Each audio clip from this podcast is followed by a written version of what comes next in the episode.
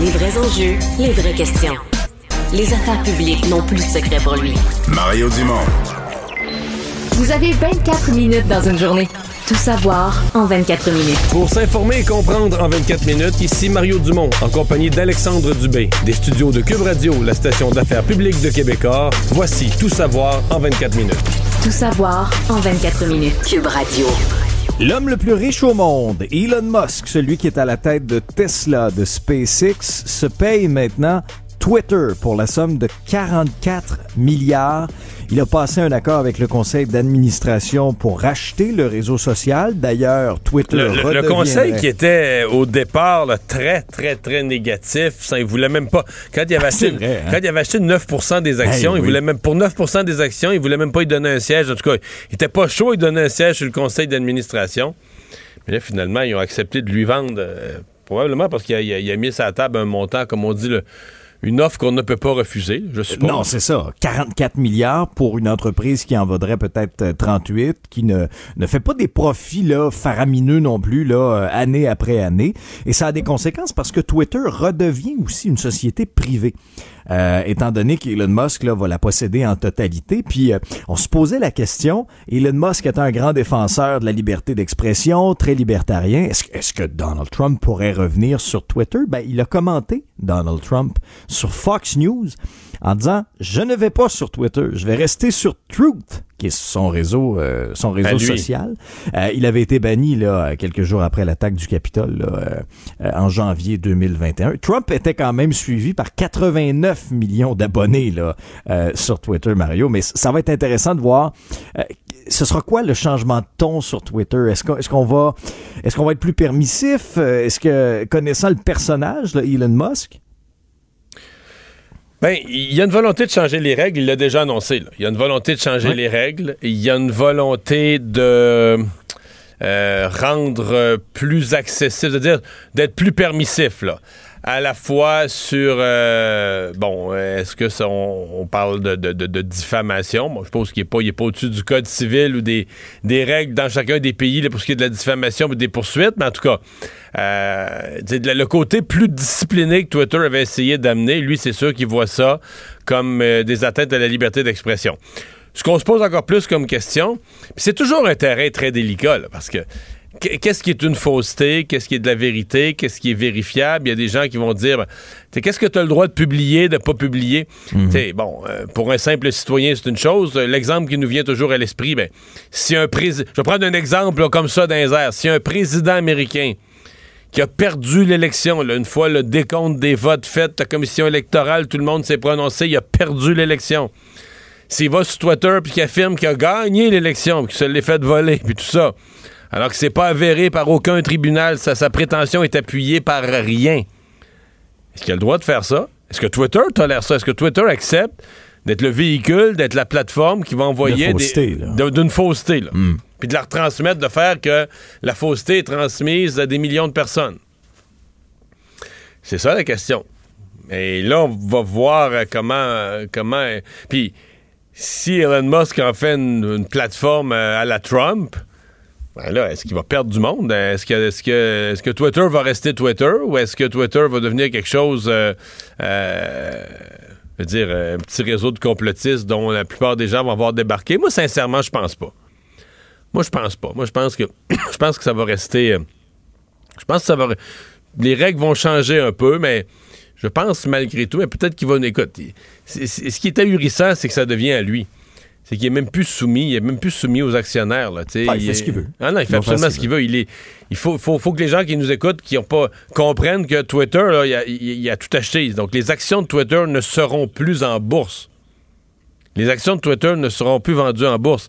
Ça va appartenir à Elon Musk comme, comme votre voisin qui a un garage, de son garage n'est pas en bourse. Son garage, il appartient à lui, puis à lui tout seul, là, ou comme mes culottes, là, sont à moi, à moi tout seul, il n'y a personne qui est Ah, coactionnant. ça c'est sûr Mario. Non, mais tu comprends ce que je veux dire? C'est que c'est difficile à imaginer d'une compagnie de ce grosseur-là, d'une Oui. compagnie de 44 Ah oui. milliards. C'est son jouet. Mais c'est ça, exactement. C'est, ça va y appartenir en propre. Donc, c'est une, une énorme nouvelle.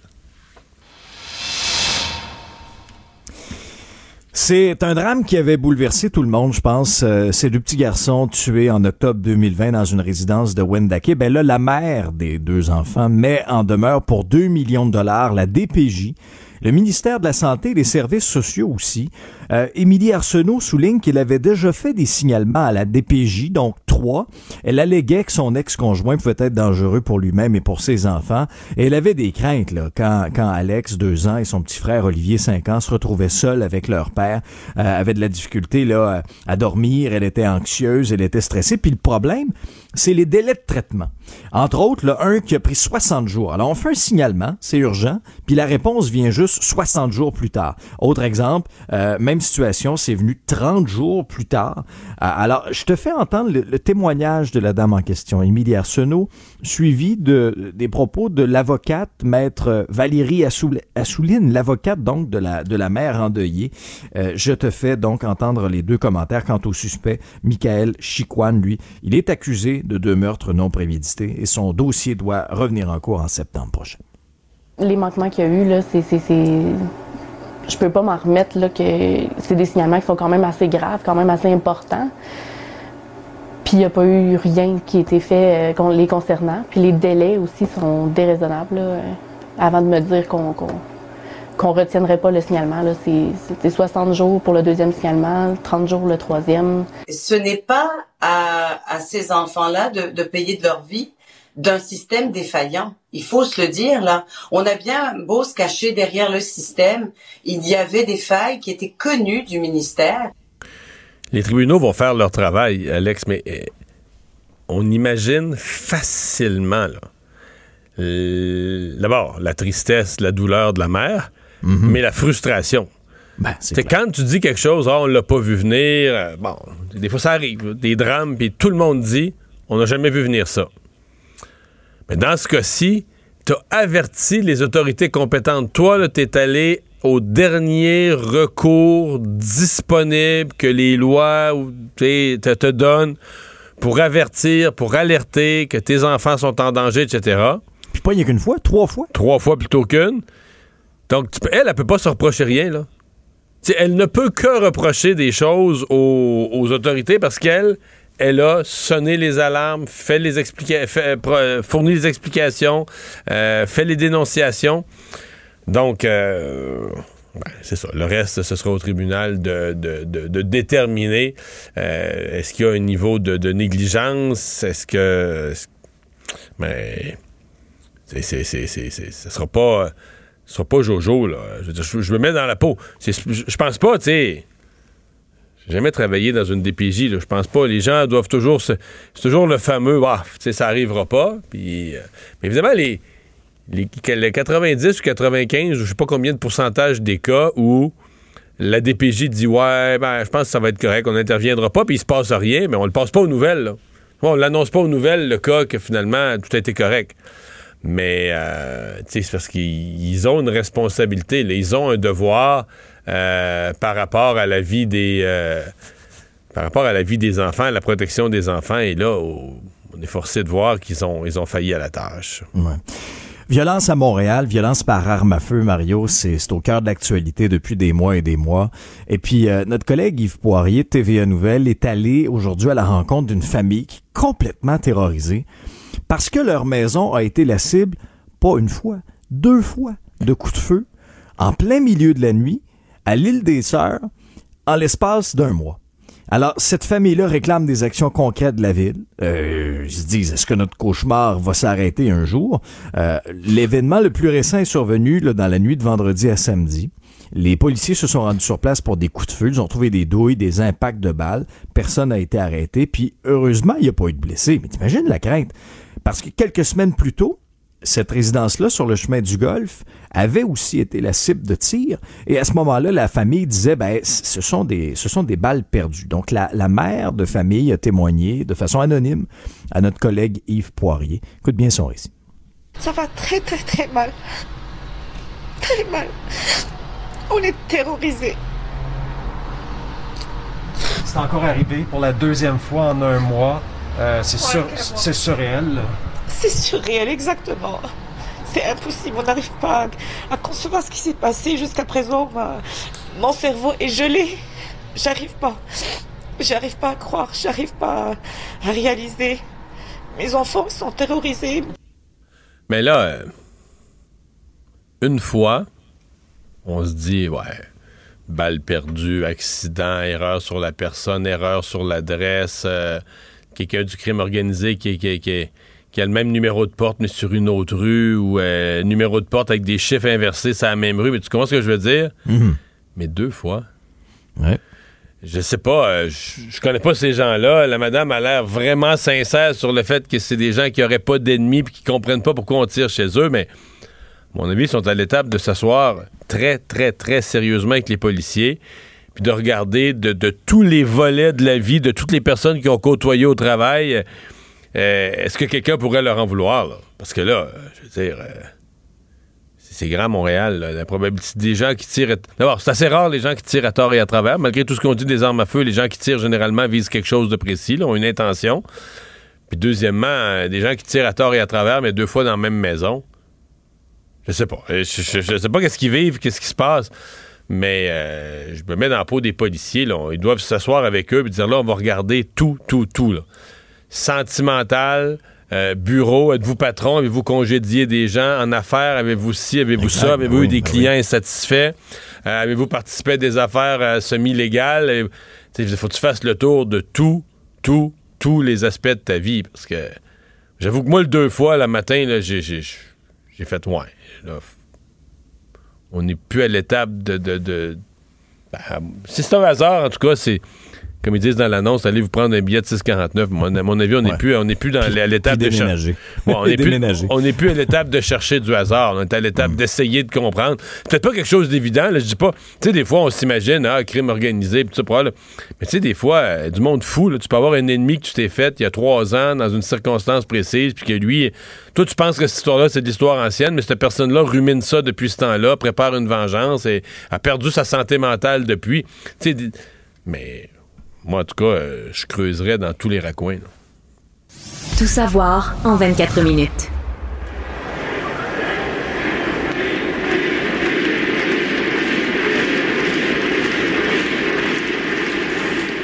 C'était euh, hier soir, Mario, euh, au Centre Bell. euh, on entendait euh, les Guy, Guy, encore une fois, pour honorer la mémoire de Guy Lafleur, qui, qui est décédé à l'âge de 70 ans. Son décès a été annoncé vendredi. Tu sais, moi, j'ai eu la, lourde tâche de l'annoncer euh, à la télévision vendredi matin, là, puis...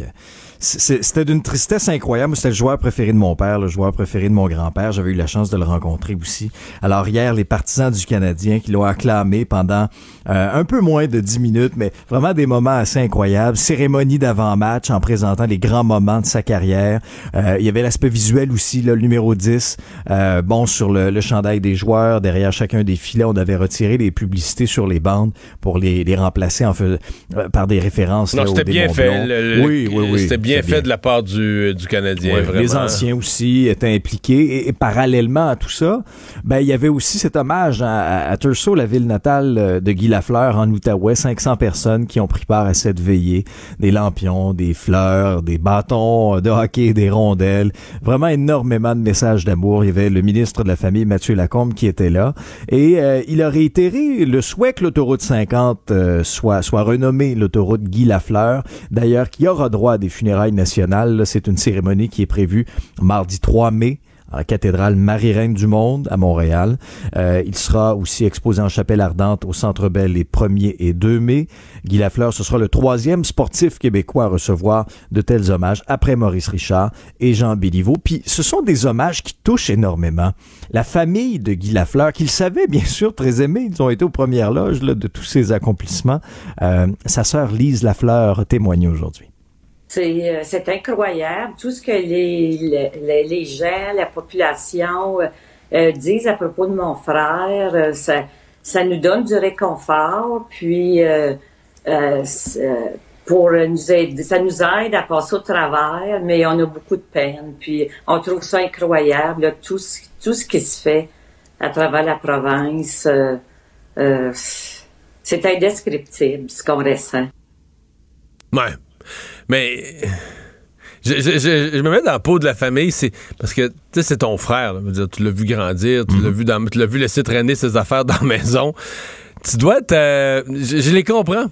Tu dois être un peu renversé. C'est difficile d'imaginer que quelqu'un que que tu connais d'aussi proche, qui pour le reste de la population, il est plus grand que nature. il est une idole, il est une légende c'est une perception qui doit être dure de prendre la pleine mesure de ça. Tu dois quand même, même après toutes ces années, je, comprends son commentaire, je les comprends de regarder ça avec, euh, certainement avec euh, admiration, doivent être fiers de leur frère, mais en même temps avec un certain étonnement de, l'ampleur euh, des, des, témoignages, des expressions d'admiration et d'amour des Québécois envers, envers Guy Lafleur. je comprends qu'ils sont je, les comprends, mais je suppose qu'ils ont dû en avoir quand même au fil des années. Je sais pas comment ils vivaient. Est-ce qu'ils allaient des fois au restaurant en gagne ou est-ce qu'ils sortaient avec Guy?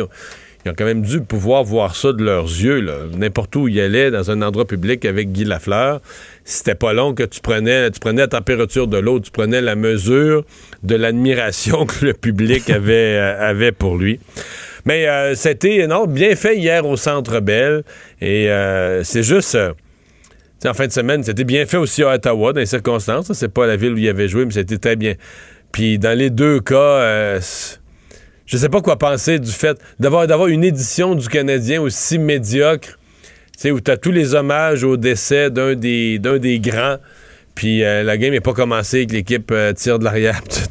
c'est c'est un peu, mais c'est, ça, ça en est malaisant, là, tu sais, ils n'ont même pas l'équipe, ils n'ont même plus ce qu'il faut pour faire une petite démonstration de fierté, de dire là, regarde, on, joue avec le, on joue avec le 10 sur nous autres, on peut pas se faire rincer à soir. Là. Alors, c'est. Euh, ça, ça, c'est le côté. C'est donc, ça, ça arrive dans une année où c'est assez pitoyable pour le, pour le Canadien. Il y a une majorité de Québécois qui sont prêts à faire davantage de place au privé en santé. C'est ce qu'on apprenait dans le journal ce matin. C'est, euh, selon un, sondage léger, une idée qui reçoit quand même l'appui de 60 des Québécois. Puis euh, les répondants aussi sont d'accord avec les principales mesures de la réforme du système de santé euh, proposée par le ministre Christian Dubé. et d'ailleurs, Christian Dubé, Mario, quand tu regardes le portrait, là, reçoit les faveurs du tiers des Québécois. Le tiers des Québécois pense que c'est lui le meilleur ministre de la Santé des 20 dernières années.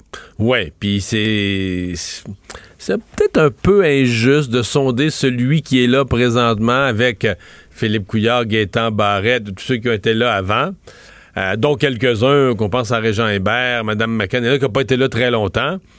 Mais, mais c'est sûr qu'il y a quelque chose. C'est sûr qu'il y a, il attire la confiance. C'est certain qu'il donne, il donne aux gens une impression de compétence. Il donne confiance.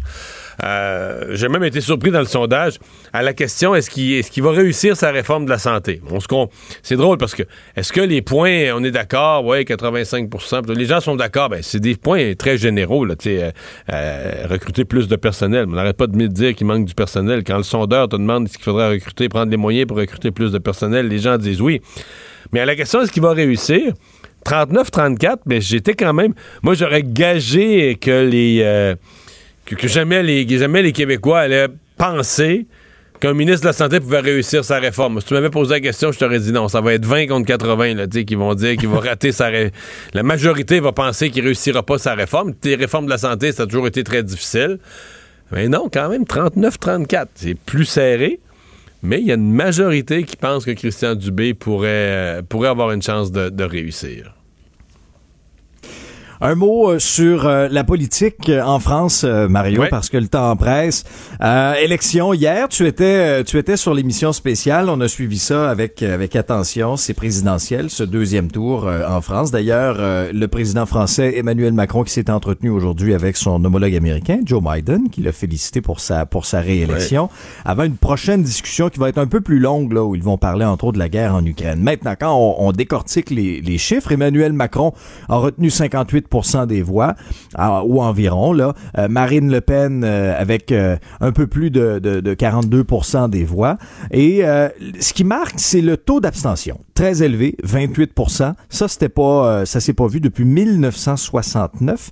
Et quand on regarde les chiffres de la diaspora française qui ont, qui ont voté eux samedi et non dimanche, ben à Montréal, c'était 87 47,6 des, des gens qui ont voté pour Emmanuel Macron. Et euh, ce, ce taux-là euh, est de 74% à Québec. Coup sur coup, les commentaires d'Emmanuel Macron et Marine Le Pen. Cette ère nouvelle ne sera pas la continuité du quinquennat qui s'achève, mais l'invention collective d'une méthode refondée pour cinq années de mieux, au service de notre pays, de notre jeunesse. En cette défaite, je ne peux m'empêcher de sentir une forme d'espérance. Ce résultat constitue pour nos dirigeants français comme pour les dirigeants européens le témoignage d'une grande défiance du peuple français à leur égard qu'ils ne peuvent ignorer et celui de l'aspiration largement partagée d'un grand changement. Ouais. Dans le cas de M. Macron, euh, d'abord, euh, ça a été une victoire sans vraiment de puis, c'était une intelligence de sa part, été brillant de sa part, sans triomphalisme, euh, sans exagération. Euh, donc, l'acceptation de OK, j'ai gagné. Avec bien du monde qui ont voté pour moi en s'étant bouché le nez. Puis il l'a presque dit comme ça dans son discours. Puis il a assumé que des gens avaient voté pour lui. Mhm. Il l'a dit. il a même adressé la parole, un message spécifique aux gens nombreux qui ont voté pour lui juste pour pas avoir le peine. Hein, juste pour faire barrage à, l'autre. Euh, donc ça, j'ai aimé le fait qu'il fasse pas semblant que ça n'existe pas, qu'il ne nie pas ça. Euh, donc, euh, une victoire modeste et, bien du travail à faire parce que c'est pas les médias, encore plus les médias internationaux, poussent Marine Le Pen comme l'extrême droite. C'est vrai qu'il y a encore, mais c'est plus, plus Jean-Marie Le Pen. C'est vrai qu'il reste certaines politiques, par exemple l'interdiction du voile complète et totale partout c'est assez extrême. Il y en a quelques-unes comme ça. Mais les gens qui ont voté Marine Le Pen, euh, pour une bonne partie, c'est des gens qui sont frustrés, frustrés contre Macron. Il n'y a rien fait pour nous autres. Le pouvoir d'achat, on est de plus en plus pauvres.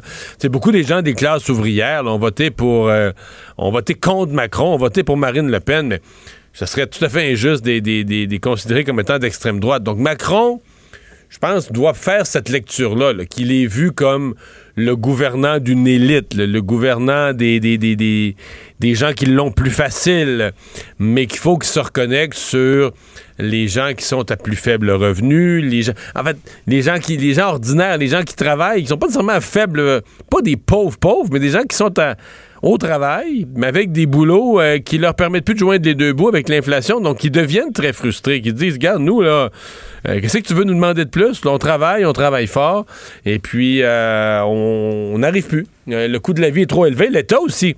On oublie souvent quand on parle de coût de la vie, mais l'État, en partant de ce que tu gagnes, dans le cas de la France, le gouvernement vient t'en chercher plus que la moitié.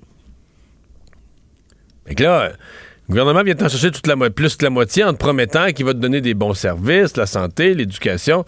Mais là, euh, souvent, les services sont pas à la hauteur de ce que tu attendais. Donc, les gens, les gens sont frustrés, ont l'impression qu'ils ont plus d'argent, euh, qu'ils n'en ont pas pour leur argent en termes de services publics. Donc, il y a un travail. Puis, moi, mon expérience, c'était Macron, tu règles, il n'y a personne qui règle jamais tous les problèmes. Mm-hmm. Il faut que ta solution, c'est une combinaison de, tu, par exemple, sur le pouvoir d'achat tu règles un peu des problèmes, tu, fais, tu donnes un petit peu d'air aux gens, ce que tu es capable de faire, parce que tu seras jamais capable de tout régler. Mais il faut minimalement que dans ton attitude, euh, que tu fasses sentir aux gens que tu comprends ce qu'ils vivent, que tu n'es pas capable de régler tous leurs problèmes, tu fais ce que tu peux, parce que sinon, c'est là que les gens viennent de dire, ben, regarde, lui, là, lui, il ne sait pas nous autres, on est dans notre village, dans le sud de la France, on besogne, on travaille dans une usine, on travaille sur une ferme, on besogne dur. Puis lui, là, à l'Élysée, il sait pas ce qu'on vit. Il peut pas nous aider parce qu'il sait pas ce qu'on vit. C'est exactement ce qui a été reproché. Tout le les gens l'accusaient d'être complètement déconnecté du vrai monde. C'est ça, tout le temps. Euh, je dis en passant, je, regardais les commentaires des gens. Ben, euh, j'ai l'impression que les Québécois ont perdu de vue pour une. Des gens disent ah, l'élection en France, ça c'est loin les gens ont perdu de vue la France. C'est quand on suit la France. Évidemment, nous, au Québec, c'est la langue française, ça nous crée un lien particulier, mais outre ça, c'est une des grandes puissances du monde. Je veux dire, euh, quand t'as as, mis les États-Unis, mettons les grandes économies, les puissances militaires. Euh, la France, c'est la sixième économie du monde, c'est la sixième puissance militaire du monde tu sais, t'enlèves les quelques gros, là, les États-Unis, la Chine, tu mhm. t'arrives vite à la France, qui est une, une puissance qui est devenue avec l'Allemagne le leader en Europe. Donc, c'est pas suivre une élection française dans le monde de 2022, dans le monde uni de 2022, suivre une élection française, ça nous touche, ça nous interpelle directement. Ah ben oui, d'autant plus avec le, je veux dire, le rapprochement historique aussi entre, entre nos deux peuples, euh, la, proximité de la langue, de la culture aussi. Non, c'était très intéressant à suivre euh, personnellement. Mais là, euh, prochaine étape importante aussi, parce que là, Macron, Macron est, président, mais il faut, faut un gouvernement. Ben c'est-à-dire qu'il ouais, faut le gouvernement, il faut il y a le Parlement. Lui, dans, le système français, le président nomme son premier ministre, qui forme son gouvernement. Donc ça, c'est une étape. Là, ça, il est, correct pour ça. Mais il faut un Parlement. Mais c'est ça. Est-ce qu'il va gouverner est-ce que le Parlement, est-ce qu'il va gouverner avec un Parlement qu'il supporte? Mm-hmm. Donc, il faut que son parti soit majoritaire? Ou est-ce qu'il va gouverner avec une Assemblée nationale qui est contre lui? Euh, dans lequel cas, il faut qu'il fasse des compromis à chaque fois. Et ça, ça va se déterminer aux législatives début juin. Donc la France est déjà, euh, campagne électorale finie, eux, ils en recommencent déjà une autre. Résumer l'actualité en 24 minutes, c'est mission accomplie.